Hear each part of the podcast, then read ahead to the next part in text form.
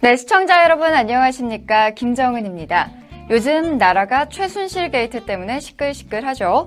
요즘 또 관심을 끌고 있는 게 최순실 씨 딸 정유라 씨 이야기인데요. 자신과 어머니 때문에 온 나라가 시끌벅적함에도 불구하고 정작 본인은 승마 대회를 준비하고 있었다고 합니다.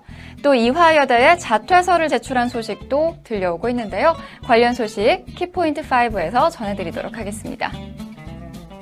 요즘 최순실 게이트 때문에 수능을 앞둔 수험생들이 자괴감에 빠졌다고 합니다. 이를 순실증이라고 하는데요. 자세한 소식 뉴스 초점에서 전해드릴게요. 요즘 날씨가 추워지면서 찜질팩 이용하시는 분들 많으시죠?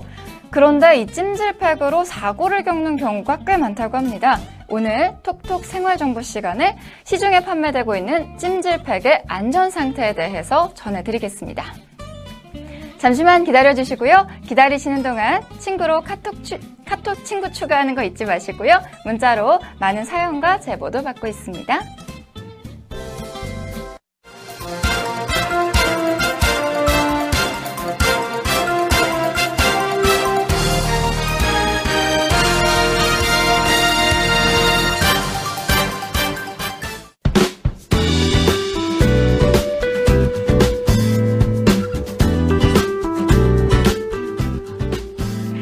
네, 오늘은 흔히 말하는 빼빼로 데이죠. 11월 11일입니다.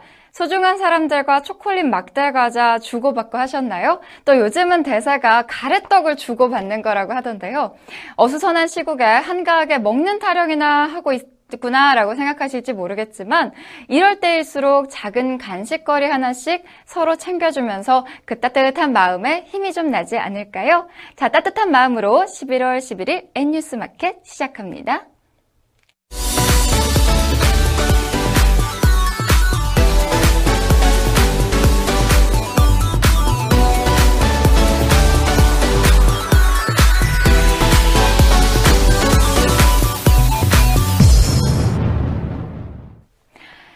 청와대가 내일 열리는 박근혜 대통령 퇴진 촉구 집회와 관련해 입을 열었습니다. 국민 뜻은 무겁게 느끼지만 국정 공백은 없어야 된다는 의견을 내비셨다고 하는데요. 또 여러 의혹에 대해선 사실이 아니라고 부정을 했습니다. 관련 소식 백상일 기자가 보도합니다. 정현국 청와대 대변인은 오늘 오전 기자 브리핑에서 박근혜 대통령 퇴진 촉구 촛불 집회와 관련해 국민의 준엄한 뜻을 아주 무겁게 느끼고 있다고 말했습니다. 그러면서도 국정에 대한 혼란과 공백이 생기지 않도록 총리 추천권도 국회에 있으니 국회에서 총리 추천을 조속히 하고 많은 협조를 당부드린다고 요청했습니다. 야당은 이미 박근혜 대통령의 총리 추천 제안을 거부하기로 결정한 상황이라 이 같은 요청이 받아들여질 가능성은 희박합니다. 그럼에도 청와대는 여야 지도부를 대상으로 협조를 구하는 등 물밑으로 설득하겠다는 입장을 굳혔습니다. 정윤국 대변인은 총리 추천을 위한 야당과의 접촉 여부에 관해 정무수석이 수시로 왔다 갔다 하고 있다고 밝혔습니다. 또 청와대 홍보수석실이 지난달 도피 중이던 차은택 씨를 조사해 우병우 당시 민정수석에게 보고했다는 일부 보도에 대해서는 수사 중인 상황이라 홍보수석실이 조사를 할 수도 없다. 사실이 아니라고 해명했습니다. 아울러 청와대가 차은택 씨나 송성각 전 한국 콘텐츠 진흥원장과 접촉했는지에 대해서도 그 부분에 대해서 들은 바 없다. 검찰이 수사 과정에 있으니 지켜보자고 말했습니다. 최순실 게이트로 나라가 연일 시끄러웠던 와중에도 최순실 씨 딸 정유라 씨는 국제 승마대회 출전을 준비했던 것으로 드러났습니다. 세간의 질타에 아랑곳 없는 진정한 멘탈갑의 면모를 보이고 있다라는 평가입니다. 자세한 소식 황혜연 기자가 전합니다. 더불어민주당 노웅래 의원실에 따르면 정유라 씨는 지난 10월 21일 전후에 덴마크 오덴세 지역에서 머물렀습니다. 노 의원 측은 나흘간 덴마크 오덴세에서 개최된 국제 승마연맹 주관 마장 마술대회에 출전할 계획을 갖고 실제 덴마크로 건너갔던 것으로 보인다고 밝혔습니다. 최순실 국정농단과 정 씨의 이화여대 특혜 입학 논란이 불거진 시점입니다.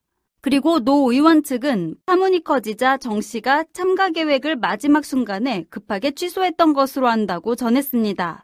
실제 국제승마연맹 홈페이지에 있는 정 씨의 국제 마장마술 대회 출전 현황에는 올 들어 지난 9월 23일까지 1, 2개월에 한 번씩 국제대회에 참가한 기록이 있습니다.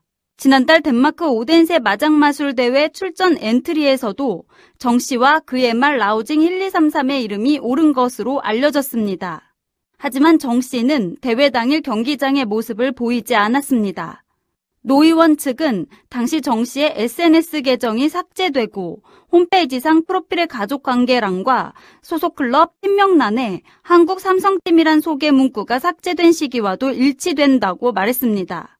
이어 한국에서 난리가 났는데도 아랑곳 없이 대회를 출전한 것으로 볼 때 진정한 강심장인 것 같다고 덧붙였습니다.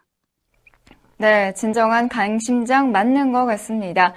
자, 이뿐만 아니라 정유라 씨는 특례 입학 의혹 때문에 결국 재학 중이던 이화여대에 자퇴를 신청했다라는 소식도 전해드리고 있는데요. 자, 관련 내용 계속해서 황혜연 기자가 전합니다. 이화여대는 오늘 독일에 체류 중인 정유라 씨가 자퇴 신청을 했다고 밝혔습니다. 지난달 31일 온라인 학사 관리 시스템을 통해서입니다. 최순실 씨가 검찰에 긴급 체포되고 교육부가 이대 특별감사를 시작한 날입니다. 특혜 입학 의혹이 불거지던 지난 9월 말 불연 휴학계를 내더니 한 달 만에 자퇴 수순을 밟는 겁니다. 자퇴가 되려면 자퇴 원서를 출력해 본인과 보호자, 지도교수, 학과장의 사인을 받아 학교에 제출해야 합니다. 이대 측은 본인이 학교를 방문하는 게 원칙이지만 대리인도 자퇴서를 접수할 수 있다고 밝혔습니다. 승마특기생으로 2015년 입학한 정 씨는 원서 마감일 이후에 딴 금메달이 입학 점수에 반영되는 등 각종 특혜 의혹을 받아왔습니다. 과제 제출을 안 하고도 성적을 받는 등 출석과 학점 인정에서도 특혜가 있었다는 의혹이 제기됐습니다. 이에 교육부는 특별감사를 당초 11일까지 진행하기로 했지만 오는 15일까지 기간을 연장해 추가 조사를 하기로 했습니다. 정 씨가 자퇴서를 제출했지만 교육부 특별감사에서 부정입시가 확인되면 정 씨의 입학 자체가 취소될 수 있습니다. 네, 그룹 샤이니가 정규 5집 repackage 앨범 타이틀곡 텔미 와투드로 컴백을 예고해 팬들의 기대를 모으고 있습니다. 보도에 김한나 기자입니다. 샤이니는 오는 15일 멜론, 지니, 네이버 뮤직 등 각종 음악 사이트를 통해 이번 repackage 앨범 원앤원의 타이틀곡 텔미 와투드를 포함한 발라드 신곡 5곡을 공개할 예정입니다.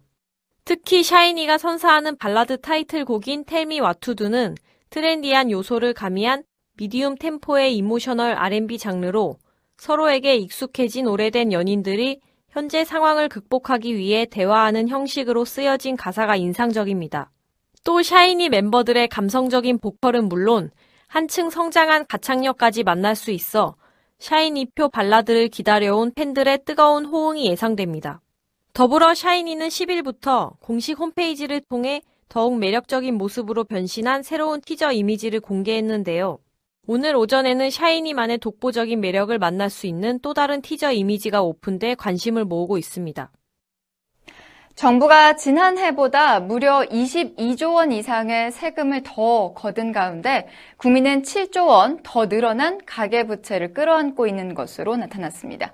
관련 소식 황혜연 기자가 전해드립니다. 기획재정부에 따르면 올해 9월까지 정부의 국세 수입은 총 189조 1천억 원으로 1년 전 같은 기간보다 22조 6천억 원 증가했습니다. 경기 불황 속에서도 정부의 세금 수입 호황은 이어지고 있는 것입니다. 이런 가운데 국민은 늘어난 가계부채를 끌어안고 있었습니다. 한국은행에 따르면 지난 10월 말 은행권의 가계대출 잔액은 695조 7천억 원으로 전달인 9월보다 7조 5천억 원이 늘었습니다. 한 달 새 무려 7조 원이 넘는 증가폭은 한국은행이 관련 통계를 집계하기 시작한 지난 2008년 이후 역대 두 번째로 큰 규모입니다. 지난 2010년에서 2014년 사이 평균 증가액 3조 9천억 원과 비교하면 두 배에 가까운 수준입니다. 이처럼 가계대출 잔액이 급증한 이유는 가을 이사철에 따른 주택거래 수요가 증가했기 때문인 것으로 보입니다.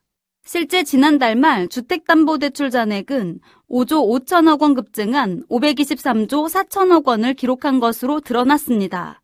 전달 증가액 5조 2천억 원보다 증가폭이 늘어난 것은 물론 예년 평균 증가액인 3조 원을 크게 웃도는 것으로 확인됐습니다.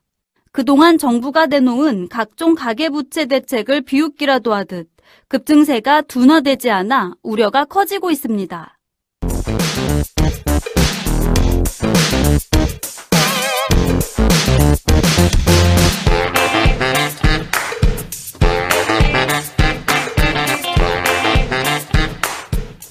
네, 2016년 대학 수학능력 시험이 이제 일주일도 채 남지 않았습니다.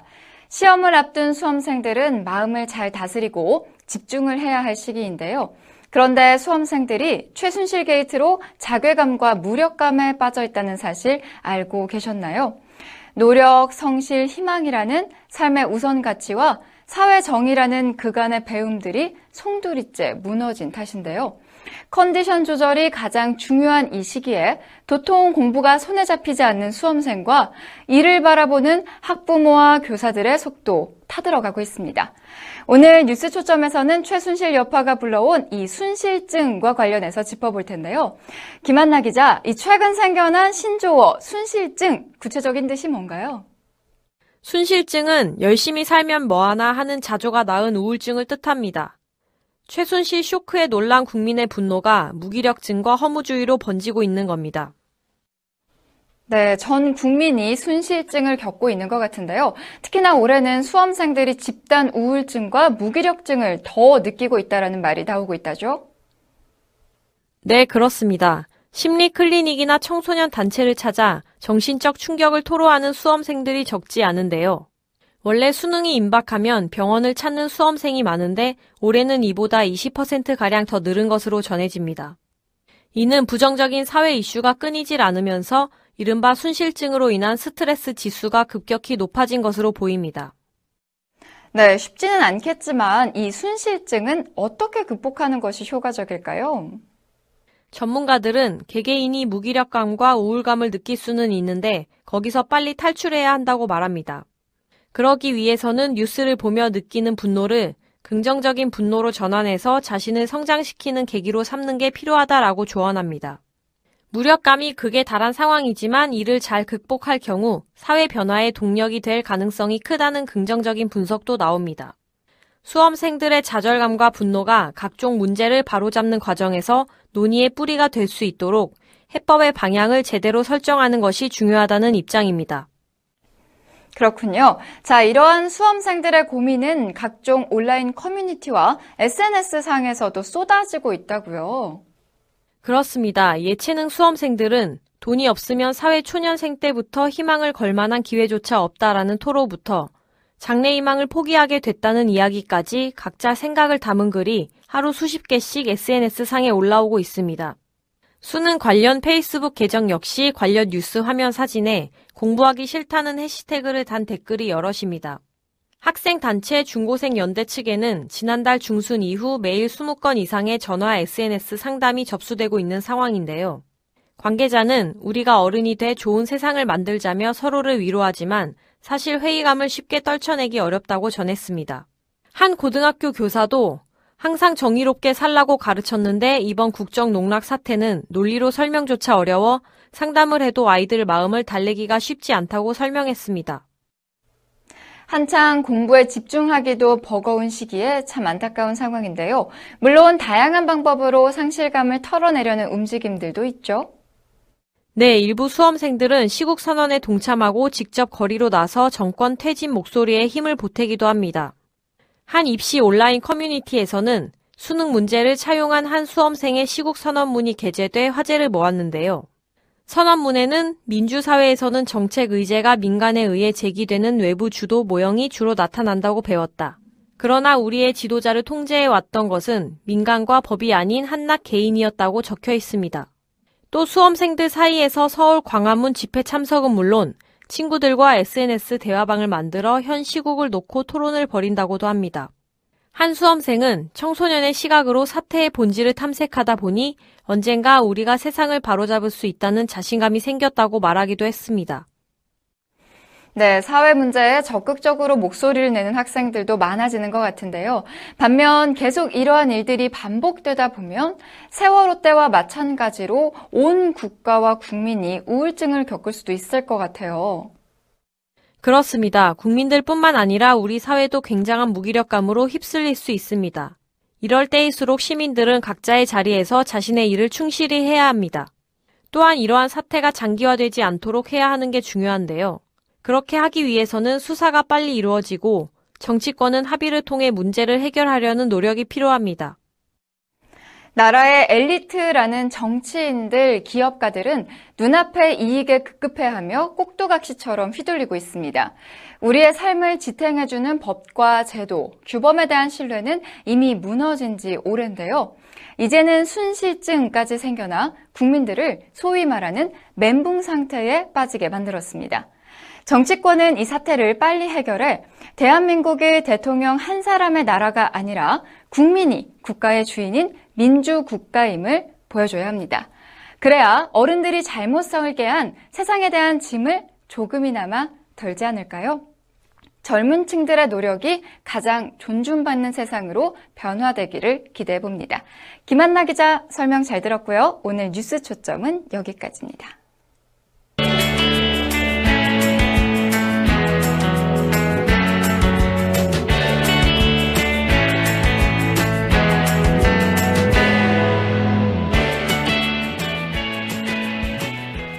네, 찜질팩. 근육통 완화나 보온 등 효과가 있다고 알려져 있는데요. 날씨가 추워지면서 인기가 많아지는 추세라고 합니다.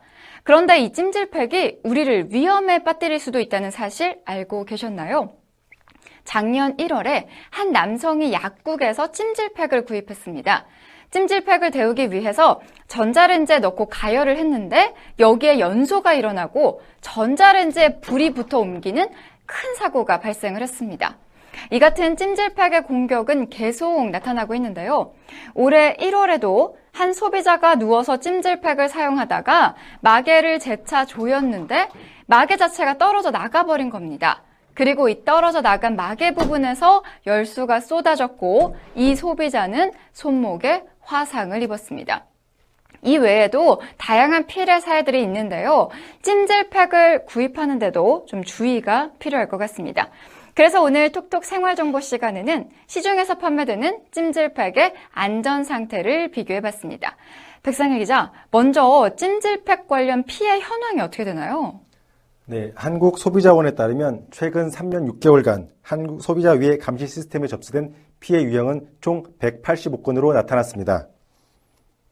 2013년 16건에서 2014년 29건, 2015년 83건, 2016년에는 6월 기준 57건의 피해 사례가 보고됐습니다. 피해 유형을 보면 단순 화상이 108건으로 절반 이상을 차지했고 이어 제품 파손 32건, 폭발 화재 31건, 악취 이염 8건, 내용물 오명 2건 등의 순이었습니다. 제품 파손이나 폭발 화재의 경우 전신 화상과 같은 중대 인명 피해를 야기할 수 있어 위해의 심각성이 두드러졌습니다.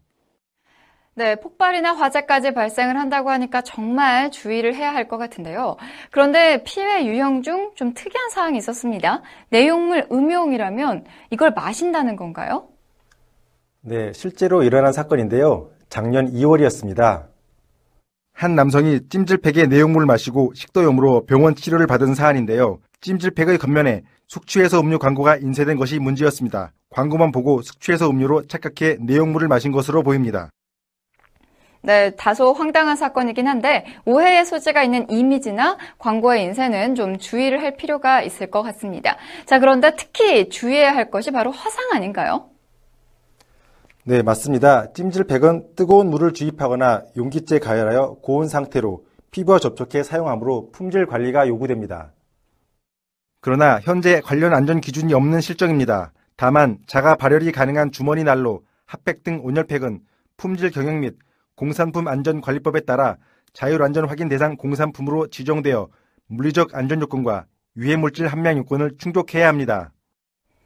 네, 찜질팩, 온열팩 언뜻 보면 비슷한 것 같은데 찜질팩은 별도의 기준이 마련이 되지 않았네요. 자, 그럼 안전 검사를 어떻게 하면 되는 건가요?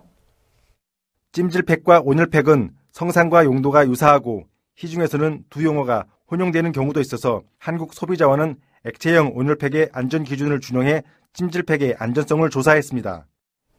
네, 그렇군요. 자, 그럼 조사 결과는 어떻게 나왔나요? 안전한 제품들이 많아야 할 텐데요.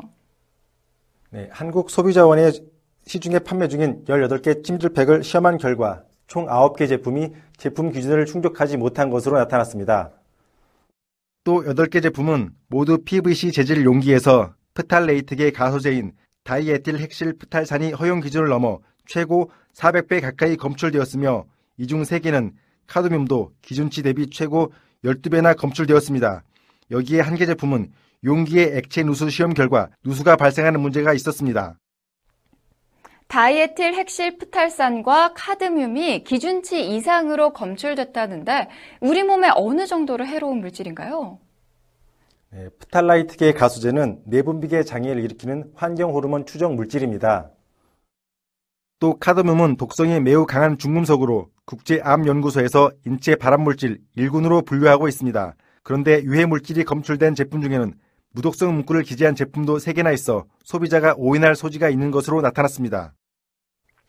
사실 유해 물질이 있는데도 무독성이라고 표시를 했다면 사실상 이거 사기 아닌가요? 알면서도 소비자들을 속이기 위해 그런 문구를 넣었다면 이 대가를 좀 치러야 할 것 같다라는 생각이 드는데요. 자, 이외에도 또 어떤 검사가 진행이 됐나요? 네, 모델명과 제품 정보 등을 제대로 알고 있는지 표시 실태도 검사됐습니다. 조사 결과 모델명 표시는 한 개 제품을 제외하고 대부분 지켜지고 있었습니다. 반면 나머지 제품 정보에 관한 표시가 미흡했는데요.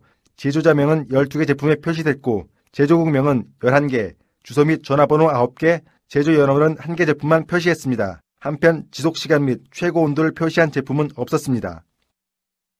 네, 누가 만들었는지 어디에서 만들어졌는지 모르는 제품이라면 신뢰할 수가 없기 마련인데요. 이렇게 표시가 미흡하다면 사실상 안전을 의심할 수밖에 없을 것 같네요. 네, 특히 안전사고를 예방하기 위해서는 사용장, 사용상 주의사항과 관련된 표시가 있어야 할 텐데요. 유아, 피부가 약한 사람, 신체 부자유자 사용주의 8개, 좋은 화상주의 3개, 유아의 손이 닿는 곳에 두지 않을 것은 한 개 제품만이 표시했고 침구한 사용 주의를 표시한 제품은 없는 등 전반적으로 개선이 필요했습니다. 한국소비자원은 이번 조사 결과를 토대로 기준 및 충족 제품에 대해서는 해당 업체의 판매 중단 및 자진 회수를 권고했으며 향후 이행 여부를 점검할 계획입니다.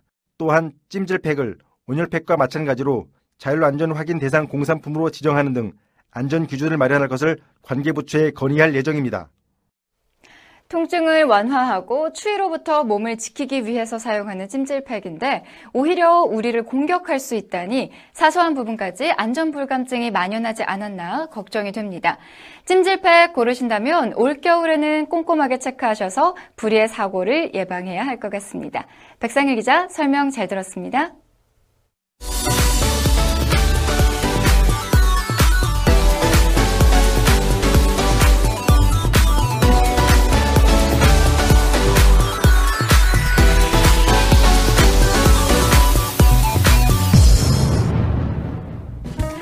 경찰 추산 16만 명, 민중 총궐기 투쟁본부 측 추산 50에서 100만 명. 최순실 게이트로 일어난 촛불 민심이 내일 절정으로 치닫을 것이라고 예상되고 있습니다. 시민단체는 청와대 방면으로 행진하며 박근혜 대통령 퇴진을 촉구할 계획을 밝혔습니다. 자칫 경찰과의 물리적 충돌도 우려가 됩니다. 대규모 촛불 집회인 만큼 자칫 폭력으로 얼룩져 그 의미가 퇴색되고 변질되지 않을까 걱정의 목소리도 많은데요. 지난 두 번의 주말 집회에서 상실과 분노의 마음을 안고도 법과 질서를 유지하며 대한민국의 희망적인 모습을 잘 보여줬듯이 이번에도 무사히 끝내길 바라봅니다. 위기 속에서 더욱 빛을 발하는 우리 국민의 성숙한 의식을 기대합니다. 언제나 사람이 먼저인 방송, 변화를 두려워하지 않는 뉴스. 이상으로 N뉴스 마켓 금요일 방송 마치겠습니다. 시청해주신 여러분 고맙습니다.